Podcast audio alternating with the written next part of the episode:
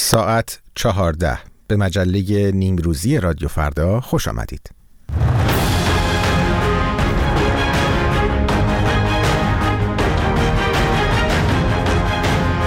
بعد از ظهر شما به خیر شنوندگان عزیز هومن اسکری هستم. میزبان شما در این مجله تحلیلی خبری رادیو فردا در امروز یک شنبه 13 اسفند ماه سال 1402 خورشیدی. از اینکه همراه ما هستید از شما بسیار بسیار سپاسگزارم و دعوت می‌کنم که در دقایق پیش رو هم همراه ما بمانید. اما پیش از هر چیز اجازه بدید بشنویم آخرین خبرها را از همکارم مهران کریمی. سپاس از تو هومن و درود به همه شنوندگان رادیو فردا. ستاد انتخابات کشور آخرین نتایج شمارش آرای دوازدهمین دوره انتخابات مجلس شورای اسلامی و ششمین دوره خبرگان رهبری را در 198 حوزه از 208 حوزه انتخابی اعلام کرد و بر اساس آن انتخابات مجلس در 21 حوزه انتخابی از 15 استان به دور دوم کشیده شده است.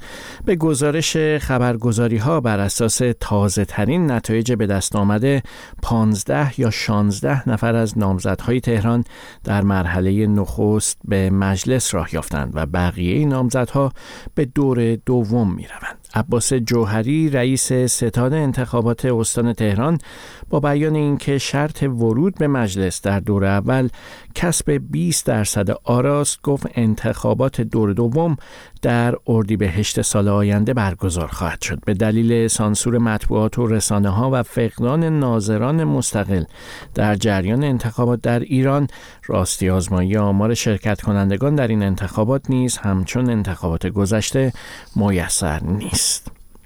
هادی چوپان بدنساز مشهور ایرانی موفق شد مقام اول مسابقات پایانی فدراسیون بین المللی بدنسازی و تناسب اندام که به نام آرنولد شوارتزنگر نامگذاری شده است را کسب کند. این مسابقه شامگاه یک شنبه دوازده اسفند در ایالت اوهایو آمریکا برگزار شد و هادی چوپان به مقام اول در بخش بدنسازی حرفه‌ای معروف به آرنولد کلاسیک دست یافت. آرنولد شوارتزنگر فرماندار پیشین ایالت کالیفرنیا و چهره سرشناس بدنسازی و پرورش اندام جهان یک روز پیشتر با انتشار ویدئویی از هادی چوپان وی را مورد تمجید قرار داده و جایزه آرنولد کلاسیک سال در سال 2024 را شخصا به این بدنساز ایرانی داد. آرنولد کلاسیک پس از مسابقات مستر المپیا دومین مسابقات مهم در عرصه این رشته ورزشی به شمار می رود. فرزند جوادی آمولی و نوه مرتزا متحری به حکم شروین حاجیپور خواننده معترض انتقاد کردند. شروین حاجیپور خواننده و ترانه سرای معترض 11 اسفند اعلام کرده بود که به دلیل انتشار ترانه برای از سوی دادگاه انقلاب به مجازات های متعددی از جمله خلاصه نویسی کتاب های حقوق زن در اسلام اثر آیت الله مرتضا متحری و کتاب زن در آینه جمال نوشته آیت الله عبدالله جوادی آملی و انتشار آنها در فضای مجازی محکوم شده.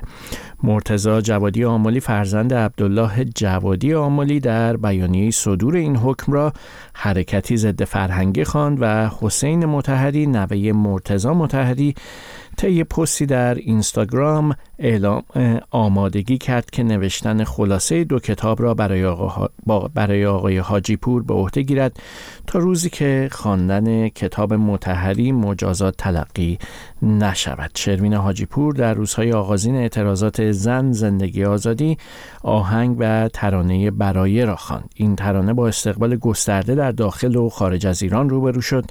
و جایزه بخش آهنگ برای تغییرات اجتماعی 65 مین دوره گرامی را از آن خود کرد.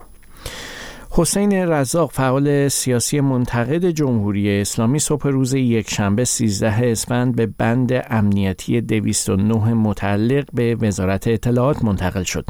بر اساس گزارش هایی که به رادیو فردا رسیده ماموران وزارت اطلاعات روز شنبه آقای رزاق را تهدید کرده بودند که به خاطر راه اندازی کمپین تحریم انتخابات با او برخورد خواهند کرد. حسین رضا قبل از انتقال اعلام کرده بود در صورت منتقل شدن به سلول انفرادی اعتصاب غذا خواهد کرد. با سپاس از همکارم مهران کریمی. اما نگاهی داشته باشیم به آنچه که در دقایق پیش رو در این مجله نیمروزی رادیو فردا خواهیم شنید.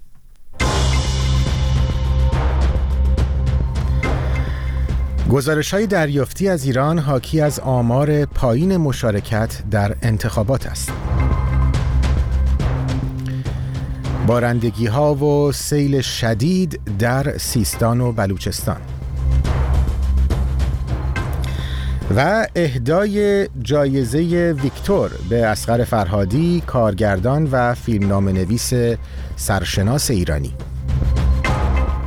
اینها و بیشتر در دقایق پیش رو در این مجله تحلیلی خبری رادیو فردا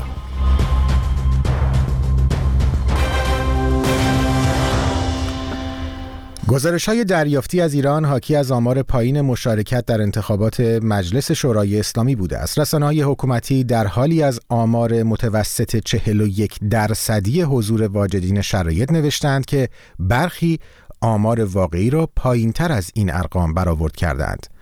ساعتی پیش در گفتگو با مهدیه گلرو فعال و تحلیلگر سیاسی از او درباره پیام آمار پایین شرکت در انتخابات و طبعات احتمالی آن در ایران پرسیدم.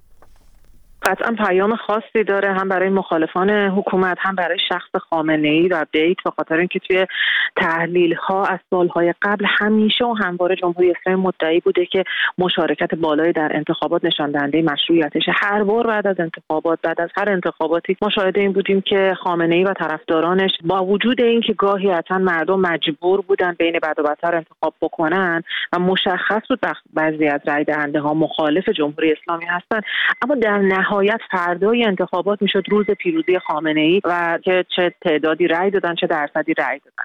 الان ولی می‌بینیم همچنان پروپاگاندا می‌خواد بگه من پیروزم چون اساسا حکومت های توتالیتر تحت هر شرایطی خودشون رو پیروز در نظر می‌گیرن. اما مسئله که وجود داره اینه که دیگه ما الان نمی‌تونیم شاهد این باشیم که جمهوری اسلامی بتونه از این عددها به عنوان مشروعیت حکومت استفاده بکنه. چند سال پیش علی خامنه ای رهبر جمهوری اسلامی در یک سخنرانی گفت که در کشورهایی که آمار مشارکت مردم در انتخابات بین 35 تا 40 درصد هست یک چنین سطحی از مشارکت مایه ننگه حالا با توجه به این آماری که از طرف رسانه های حکومتی اعلام شده این سطح پایین مشارکت در ایران رو چطور توجیه خواهند کرد؟ از روزنامه های امروز و تیترهایی که روزنامه های امروز داشتن می‌تونیم ببینیم که چطور از قبل آماده بودن تا هر رقمی که گفته بشه رو به عنوان پیروزی در نظر بگیرن. انقدر میزان مشارکت پایین تر از عدد اعلام شده توسط جمهوری اسلامی هستش که این خودش باعث شده که چهل درصد اعلام کردن یک جور پیروزی واسه حکومت محسوب بشه. خامنه ای مثل بسیاری دیگر از دیکتاتوری هایی که حتی در زمانی که جنگ میشه حمله می‌کنن به کشورشون تا آخر این لحظه همچنان داره به پیروزی خودش تاکید می‌کنه و پروپاگاندا و رسانه ها همچنان دارن اون حکومت رو پیروز در نظر می‌گیرن. ما در مورد جمهوری اسلامی و خامنه ای هم انتظار غیر از این نمی‌تونیم داشته باشیم. یعنی شما از قبل در سخنرانی های قبلی خامنه ای می‌دیدید که بحث در مورد 45 درصد 42 درصد بوده. رسانه ها هم همون رو رفتن و الان هم می‌بینیم که با تیتری که مثلا همشهری زده اتحاد 25 میلیونی یا چیزهای شبیه ای گویی که توافقی کردن که خب اوکی حتی اگر زیر 10 درصد بود زیر 20 درصد هم بود 40 درصد رو ما می‌زنیم و برامون پیروزی محسوب میشه. این تو اینجا هستش که دیگه می‌بینیم که حکومت هیچ نوع عدد و رقم دیگه ای رو نمی‌خواد در نظر بگیره بلکه از قبل همین 40 درصد رو به عنوان پیروزی در نظر گرفته. چون می‌دونه که مشارکت خیلی کمتر از اینا بوده و همین عدد هم می‌تونه براش خوشایند باشه. همین مقدار آرایی که در صندوق ریخته شده هم بخش زیادیش آرای باطله یا آرای سفید بوده. یعنی در واقع همون تعداد پایینی هم که در انتخابات شرکت کردند بخشیشون آرای باطله و سفید در صندوق ریختند. این برخورد از طرف واجدان شرایط رأی دادن در ایران آیا به تغییر سیاست یا احیانا تغییر رویه در بین رهبران جمهوری اسلامی خواهد انجامید؟ ببینید ما شاهدیم که در یک انتخاباتی در یک شهر ده میلیونی در یک تهران ده میلیونی پایتخت ایران چهار درصد از کل رأی هایی که داده شده در واقع برای نفر اول این لیست هستش نفر اولی که نبویان هست. و با این وجود بیشتر بخش نمایندگان هم داره میره به مرحله دوم. یعنی چیزی که اصلا سابقه نداشته. همه اینها نشون میده که کسایی که رأی سفید هم دادن همچنان تحت دیکتاتوری جمهوری اسلامی و همچنان تحت اون فشارهای یا اینکه فکر کردن که خب ما حتی ممکنه خطرهای ایران رو تهدید بکنه چون خیلی از این حرفا در طی این مدت گفته شده دیگه. و توی همچین شرایطی بحث بر سر اینه که حتی رأی سفید هم رأیای اعتراضی هست. یعنی قبلا مردم انتخابی که می‌کردن برای اینکه بخوان نرو به حکومت بگن انتخاب بین بد و بدتر بود. الان دو تا انتخاب داشتن. یا رأی سفید بدن و یا اینکه بخوان در واقع اصلا در انتخابات مشارکت نکنن. ما دیدیم از هر دو تا راه دارن استفاده می‌کنن. مسئله ای که وجود داره وقتی که مردمی احساس کنن که دیگه هیچ نماینده ای ندارن که از مجاری قانونی بخواد مطالباتشون رو پیگیری کنه دیگه تنها راه اعتراضی میشه خیابان. و قطعا خامنه ای و نهادهای امنیتی می‌دونن که توی همچین شرایطی و با توجه به عدد و رقم هایی که از شهرهای حاشیه‌ای در نظر گرفته شده مثل کهریزک ورامین شهریار شما این عددها رو وقتی می‌بینید صندوق های خالی رو می‌بینید متوجه میشید که این مردم وقتی که دیگه نماینده ای ندارن قطعا راه اعتراض رو خیابان خواهند و باید خامنه و نهاد امنیتی فکری به حال این وضعیت بکنن چون قطعا اعتراضات در مهدی گلرو بود فعال و تحلیلگر سیاسی در سوئد. اما در همین باره گفتگوی دیگری داشتیم با تقیی رحمانی فعال و تحلیلگر سیاسی در پاریس و نظر او را درباره انتخابات در واقع نتایج میزان شرکت واجدین شرایط در انتخابات مجلس شورای اسلامی پرسیدیم. انتخابات دوره دوازدهم مجلس ایران که البته واژه مجلس بهتر تا پارلمان بگوییم چون بدون احزاب و نهادهای مدنی مجلس به مفهوم پارلمان چندان معنی ندارد. این بار نکات جالبی داشت. یکی از بزرگترین نکات جالبش ما چیزی مواجه هستیم به نام جنبش رعی های باطله به نظر من. ببینید این مسئله در دوره قبل و در 1400 رخ داد. 13 درصد آرای ریاست جمهوری 1400 رأی باطله است. یعنی از نفر دوم انتخابات آقای همتی آرای رأی باطله بیشتره. در این انتخابات هم به گفته نظام 25 میلیون نفر شرکت کردن و حدود 35 میلیون نفر شرکت نکردن و در بعضی از استانها مشارکت بسیار پایینتر از اون بوده و رو آمارها هم نمی شود که فعلا حکومت می‌گوید حساب کرد. بازم مسئله آرای باطل است. مثلا در یز آرای باطل نفر دوم است. بعد نفر اول در, در یز آرای باطل نفر دوم است. در, در تهران می‌گویند 40 تا 50 درصد آرا آرای باطله است. حالا آرای باطله پیامش چیه؟ مردمی به هر علت پای صندوق میرون ولی رأی باطله میدن این رفتن بیشک به این حالت جنبش نیست. یعنی یه جنبش از قبل پیش شده با هدف نیست. از اونجا که انتخابات و مهر انتخابات در شناسنامه ها یک سری مسا... نبودنش یک سری مسائل به وجود می آورد فرد سر صندوق حاضر می شود ولی رأی نمی دهد ولی در حقیقت رأی نمی دهد این یکی از نکات بود.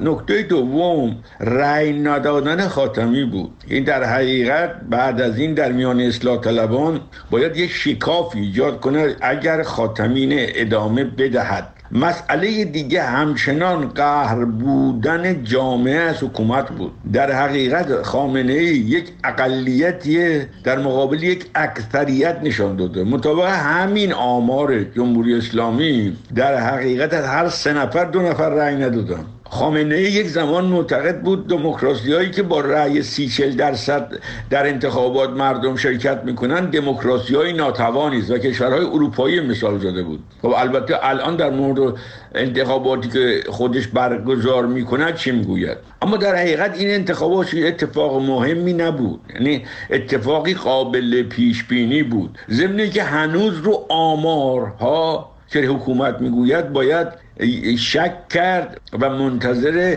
نتایج واقعی و آمارهای واقعی تری بود و همچنین میزان آرای باطلی که در شهرستان ها داده شده است. تقیه رحمانی فعال و تحلیلگر سیاسی در پاریس. با گذشت چند روز از بارندگی های شدید و جاری شدن سیل در مناطق و روستاهای مختلف استان سیستان و بلوچستان گزارش های بسیاری از وضعیت اسفناک مردم در مناطق سیل زده حکایت دارد. راهها های ارتباطی بسیاری بسته شده و دهها روستا هم دچار آب گرفتگی شده است. ادامه بارندگی تقیان رودخانه ها به همراه سرمای هوا بسته شدن های ارتباطی قطع برق و آب گرفتگی روستاها شرایط را بسیار پیچیده و بحرانی کرده. مردم سیل زده اما از عدم امدادرسانی یا امدادرسانی دیرهنگام شکایت دارند. سپیده بهکام از شیر احمد شیرانی نارویی سردبیر وبسایت هالوش که اخبار مربوط به سیستان و بلوچستان را پوشش میده از آخرین وضعیت مناطق سیل زده پرسیده. الان وضعیت در جنوب استان بحرانی تر از اون چیزی که بعضا در تصاویر مشاهده میشه یا اینکه بعضا در رسانه های حکومتی عنوان میشه. صرفا الان تمرکز رو منطقه دشتیاری است مناطقی که در یک مساحت و مقیاس بسیار بزرگ زیر آب رفته که مردم به وسیله همون قایق ها دارن رفت آمد می‌کنن. بسیاری از مناظر مسکونیشون محاصره سیلاب هست بعضی زیر آب رفته. حالا مناطق دیگه هست مثل منطقه دلگان مناطق کوهستانی سمت نیکشهر مناطق از سراوان مناطق مرزی خب اینا اصلا دیده نمیشه و در رسانه ها در مورد این مناطق منطقه سلزده است. همون بارندگی با همون شدت و با همون شرایط آب گرفتگی در این مناطق هم بوده. منتها چون اونجا بیشتر بالاخره به خاطر اون هموار بودن و مسطح بودن اون منطقه حجم اون سیلاب رو بهتر در واقع نشون داده تمرکز رو منطقه است. از سوی دستگاه های هلال احمر یا اداره راه و ترابری هیچ اقدام موثری انجام نشده. بسیاری از راه های مواصلاتی روستاها هنوز هنوز قطع هست هنوز آب فروکش نکرده سیلاب در مناطقی که بالاخره حجم آب زیاد هست. مردم امکاناتی ندارن که بخوان حداقل اون آبی که در قسمت های مسکونی هست بخواین رو تخلیه بکنن. اون موتور پمپ هایی که لازم هست. حتی در مناطق شهری هم اتفاق بسیار است. منازلی که بالاخره گلی و خشتی بوده سقفشون فرو ریخته کلا آب داده خونه ها. بالاخره این مشکلات هست. حالا اینکه هوا هم سرد هست مناطق اقلام اساسی مثل خوراکی پوشاک گرمایشی امکانات اینها کلا از دسترس مردم خارج هست. حالا دستگاه حکومتی صرفا هم مقامشون حالا به انتخابات و به همین موضوع در واقع معطوف بود و غافل موندن از اینکه نخواستن واقعا اقدامی انجام بله منم به همین موضوع می‌خواستم اشاره بکنم. به حال وضعیت پیچیده ای هست. گزارش های زیادی منتشر شده از این وضعیت که مردم نیاز به کالاهای اساسی دارند و سرد هم شده پتو ندارند. در چنین شرایطی گزارش ها نشون میده که امداد رسانی های دولتی به اون شکل لازم انجام نشده و برخی ویدیوها هم که قطعا شما دیدید من هم دیدم. حکایت از این داره که مردم گلایه می‌کنن از اینکه قایق های دولتی اومدن و به جایی که به مردم کمک بکنن که در حتی زیر آبها گیر افتادن و بعضا جنازه هایی از اون زیر اومدن بیرون بعد از ساعت ها صندوق های رأیگیری رو برای مردم سیل زده آوردن یا هلیکوپترها رو ندادن سپاه و ارتش به مردم و گفتن که اینها رو می‌خوان برای انتخابات استفاده بکنن. کاملا درست اصلا هیچ اقدامی انجام ندادن. مسئولین اونجا که در اون منطقه بودن. حالا اینکه ما تصور بکنیم یک سری کارهای انجام شده منتها کفایت نکردن اصلا اقدام عملی و موثری انجام ندادن. حتی می‌تونستن قبل از اینکه این سیلاب به وجود بیاد حداقل آب صدا رو خالی بکنن آب پشت صدا رو که این به صورت مقطعی که اینکه بالاخره این سیلاب وجود نیاد که بعد این آب حجم عظیمی از بارندگی ها می‌تونست در پشت اون صدها قرار بگیره جایگزین. مونتا با اینکه بالاخره هشدار هواشناسی بود بالاخره شرایط مشخص بود این کار رو انجام ندادن. بعد از اون هم صرفا هم مقام دستگاه های نظارتی و دستگاه های راه ترابری هلال احمر ستاد بحرانی که در استان بود اقدام عملی انجام نداد. همین خودروهای سوختبرانی بودن که بالاخره آفرود بودن خودروهاشون. تا حد وسعشون تونستن بالاخره یک سری اقلامی رو در حد خیلی کم به بعضی از مناطقی که بالاخره شرایط عبور با این خودروها لند کروز بود انجام بدن. منتها هنوز که هنوز شرایط وخیم هست. همونطور که شما هم فرمودید بله از بالگرده هاشون صرفا برای مناطقی که هدفشون همون عکس رایگیری بود.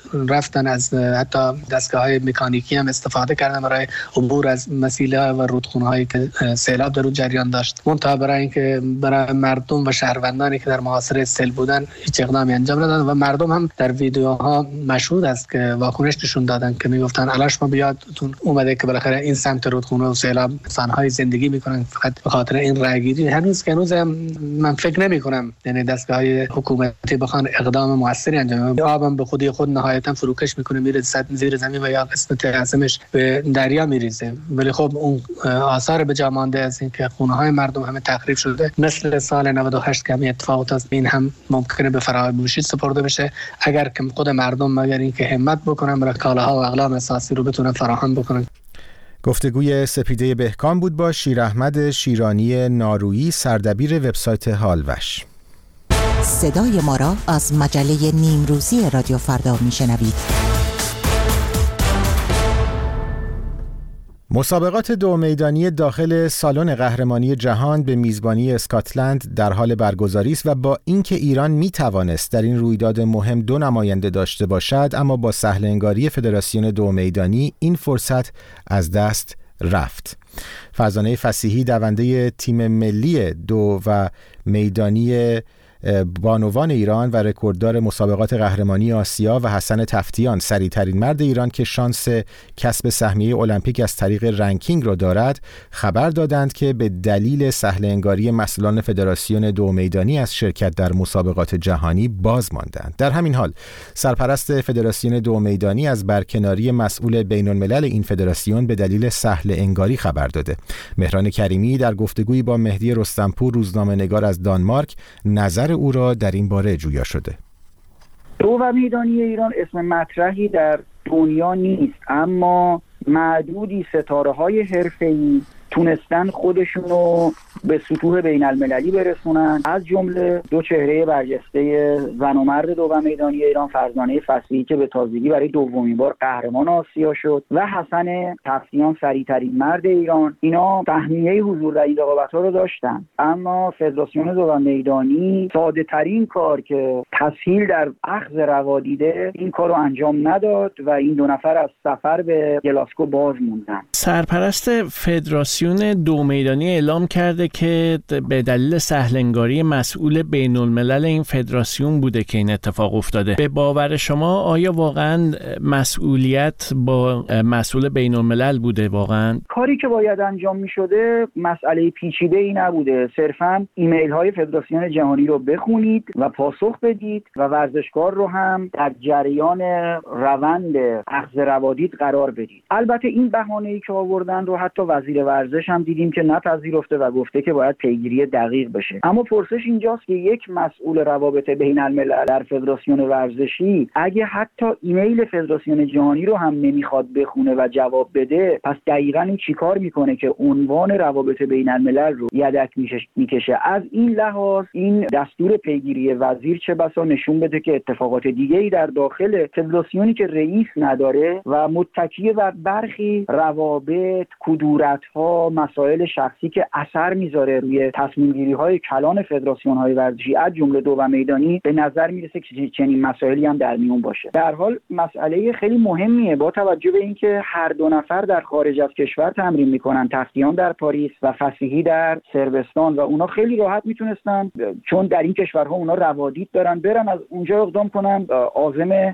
اسکاتلند بشن. اما فدراسیون دو و میدانی اونا رو در جریان نگذاشته و علت اینکه این موضوع چه بوده خب با توجه به دستور وزیر ورزش در دست بررسیه که امیدواریم این بررسی ها به نتیجه هم برسه و مشخص بشه که از توسط چه کسی ممانعت به عمل اومده که دو قهرمان ملی از حضور در مسابقات جهانی باز بمونن. کمی میشه در مورد سوابق خانم فسیحی هم حرف بزنیم صحبت کنیم. ایشون خب رکورددار ماده 60 متر زنان هم هست در ایران و قهرمانی آسیا هم در کارنامهشون دارن. بله تعداد رکوردهای ملی که قهرمان ملقب به دختر باد شکسته دو رقمی شده 60 متر 100 متر 4 در 100 متر مواد مختلف. او میدرخشه پر افتخارترین دونده زن در تاریخ و دو میدانی ایرانه حسن تفتیان هم به همین ترتیب. و دیدیم که هر دو نفر در اینستاگرامشون واکنشی که نشون دادن مشخصه که نمیپذیرند.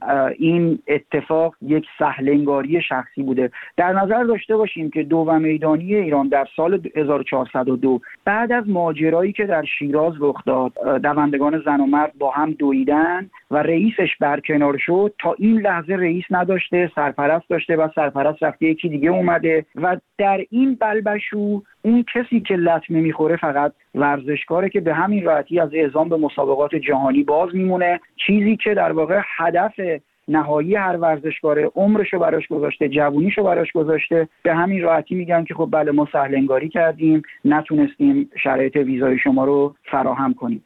و خانم فسی تازه با اون پوششی اسلامی که براشون تعیین شده بود تمرین هم می‌کردن در مسابقات شرکت می‌کردن. و خودش هم تو اینستاگرام نوشته که من عادت کردم که هیچی نخوام حقمو نخوام و بعد از موفقیت هم درخواستی نداشته باشم. اما باز با همین شرایط هم حق من پایمال میشه و نتونستم برم با بزرگان جهانی مسابقه بدم. چیزی که حق اوست. موقعیتیه که خود فسیحی به دست آورده و فدراسیون فقط باید این اطلاعیه رو در واقع می‌خوند متوجه می‌شد که چگونه باید ویزا گرفته بشه. جالبه که میگن که ما نمی‌دونستیم که ویزا در ایران صادر نمیشه. این خیلی بهانه عجیبیه چون که به حال مدت هاست که انگلستان در ایران ویزایی صادر نمی‌کنه بریتانیا و معلومه که باید می‌رفتن خارج از کشور. روابط رو دریافت می‌کردن. در نهایت یه نفر دیگه هم خب ممکنه برکنار بشه. ولی آیا اعاده حق میشه برای ورزشکاری که فرصت مساجانی رو از دست داده و شاید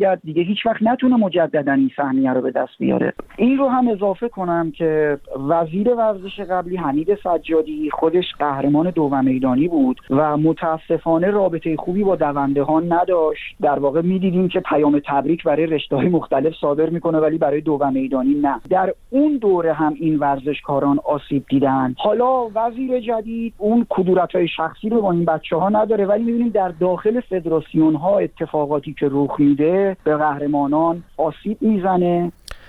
گفتگوی مهران کریمی بود با مهدی رستم‌پور روزنامه نگار ساکن دانمارک. امروز موضوع داغ در شبکه های اجتماعی یا بهتر پرواکنش‌ترین خبر در 24 ساعت. بیشتر اتفاق هایی که از سوی از داغترین سوژه ها در فضای مجازی. اینستاگرام فیسبوک ایکس تیک تاک. تلگرام. رادیو فردا زمانی برای ارتباط جشنواره فیلم بلگراد جایزه ویکتور را به اسقر فرهادی کارگردان و فیلمنامه نویس ایرانی اهدا کرد. آقای فرهادی این مراسم را خاطر انگیز توصیف کرده و گفته که از دریافت این جایزه مهم افتخار می کند. جایزه ویکتور پیش از این به گوستاو گاوراست کارگردان یونانی اصل فرانسوی الکساندر سوخوروف فیلمساز روس و کارلوس سانورا جان مالکوویچ و دیگران تعلق گرفته. درباره این جایزه دیدگاه بابک قفوری آذر همکار ما در رادیو فردا رو بشنوید. اسقر فرهادی در سالهای اخیر به تناوب مشابه جوایزی که در جشنواره سینمای بلگراد اخیرا گرفته رو دریافت کرده. فیلمسازی است که معمولا در سالهای اخیر مورد توجه جشنواره‌های مختلف بوده. حتی اگه فیلمی هم برای نمایش نداشته به صورت داور یا بزرگداشت برنامه‌هایی براش برگزار شده. آقای فرهادی در شرایط فعلی از جمله سینماگران بین‌المللی سینمای ایران هستش که موزگیری و نظری که نسبت به ادامه مسیر فیلمسازی خودش بیان کرده تا حدودی اون رو در جریانی قرار میده از میان سینماگران ایرانی که خواستن در شرایط فعلی بیشتر متوجه خواسته های جامعه ایران باشن. صحبت های چندی پیش آقای فرهادی با نشریه لوموند فرانسه و بیان این نکته که دیگه حاضر نیستش. با رعایت سانسور حجاب اجباری در ایران فیلم بسازه مهمترین نشانه این روی کرد هست در کار آقای فرهادی و بیش از پیش ناظران رو مشتاق می‌کنه برای دیدن ادامه مسیر فیلمسازی آقای فرهادی که حالا گفته شده که قرار هست فیلم بعدی ایشون در آمریکا ساخته بشه و دیدن اینکه چه میزان می‌تونه پایبند به این موضوع باشه و اینکه اصلا سرانجام فیلمسازی آقای فرهادی در داخل ایران چگونه خواهد شد. باید منتظر باشیم باشیم ببینیم فیلم بعدی آقای فرهادی چه خواهد شد و فراموش هم نکنیم این تناوبی که در کارنامه آقای فرهادی بوده از فیلمسازی در خارج از ایران و در داخل ایران و موفقیت های متفاوتی که هر کدوم از این جریان ها برای خودشون داشتن خودش می‌تونه دلیل دیگری باشه نسبت به اینکه اشتیاق ها و کنجکاوی ها درباره ادامه مسیر ایشون رو بیشتر بکنه. بسیاری از ناظران سینمایی در داخل ایران گفته بودن که اسخر فرهادی بیشتر فیلمهاش موفقیتاش به خاطر فیلمهایی بوده که در داخل ایران ساخته و اگه بتونه همون مسیر موفقیت آمیز رو در خارج از ایران ادامه بده با فیلم هایی که در آینده قرار بسازه تا حدودی می‌تونه این نظر رو باطل بکنه. فعلا نشون میده این جایزه جشنواره بلگراد که جایگاه بین المللی آقای فرهادی دست نخورده باقی مونده و او یکی از مهمترین سینماگران حال حاضر دنیا می‌تونه محسوب بشه. و با این گفتگو با بابک غفوری آذر همکار ما در رادیو فردا که تحولات سینمایی رو دنبال می‌کنه به پایان این مجله تحلیلی خبری رادیو فردا می‌رسیم. از اینکه تا این لحظه همراه ما بودید از شما بسیار بسیار سپاسگزارم. اگر درباره آنچه که شنیدید نظر انتقاد یا پیشنهادی داشتید حتما پیامتون رو برای ما از طریق پیام رسان واتساپ بفرستید. با این شماره 20420 725 970 30 از همراهیتون سپاسگزارم.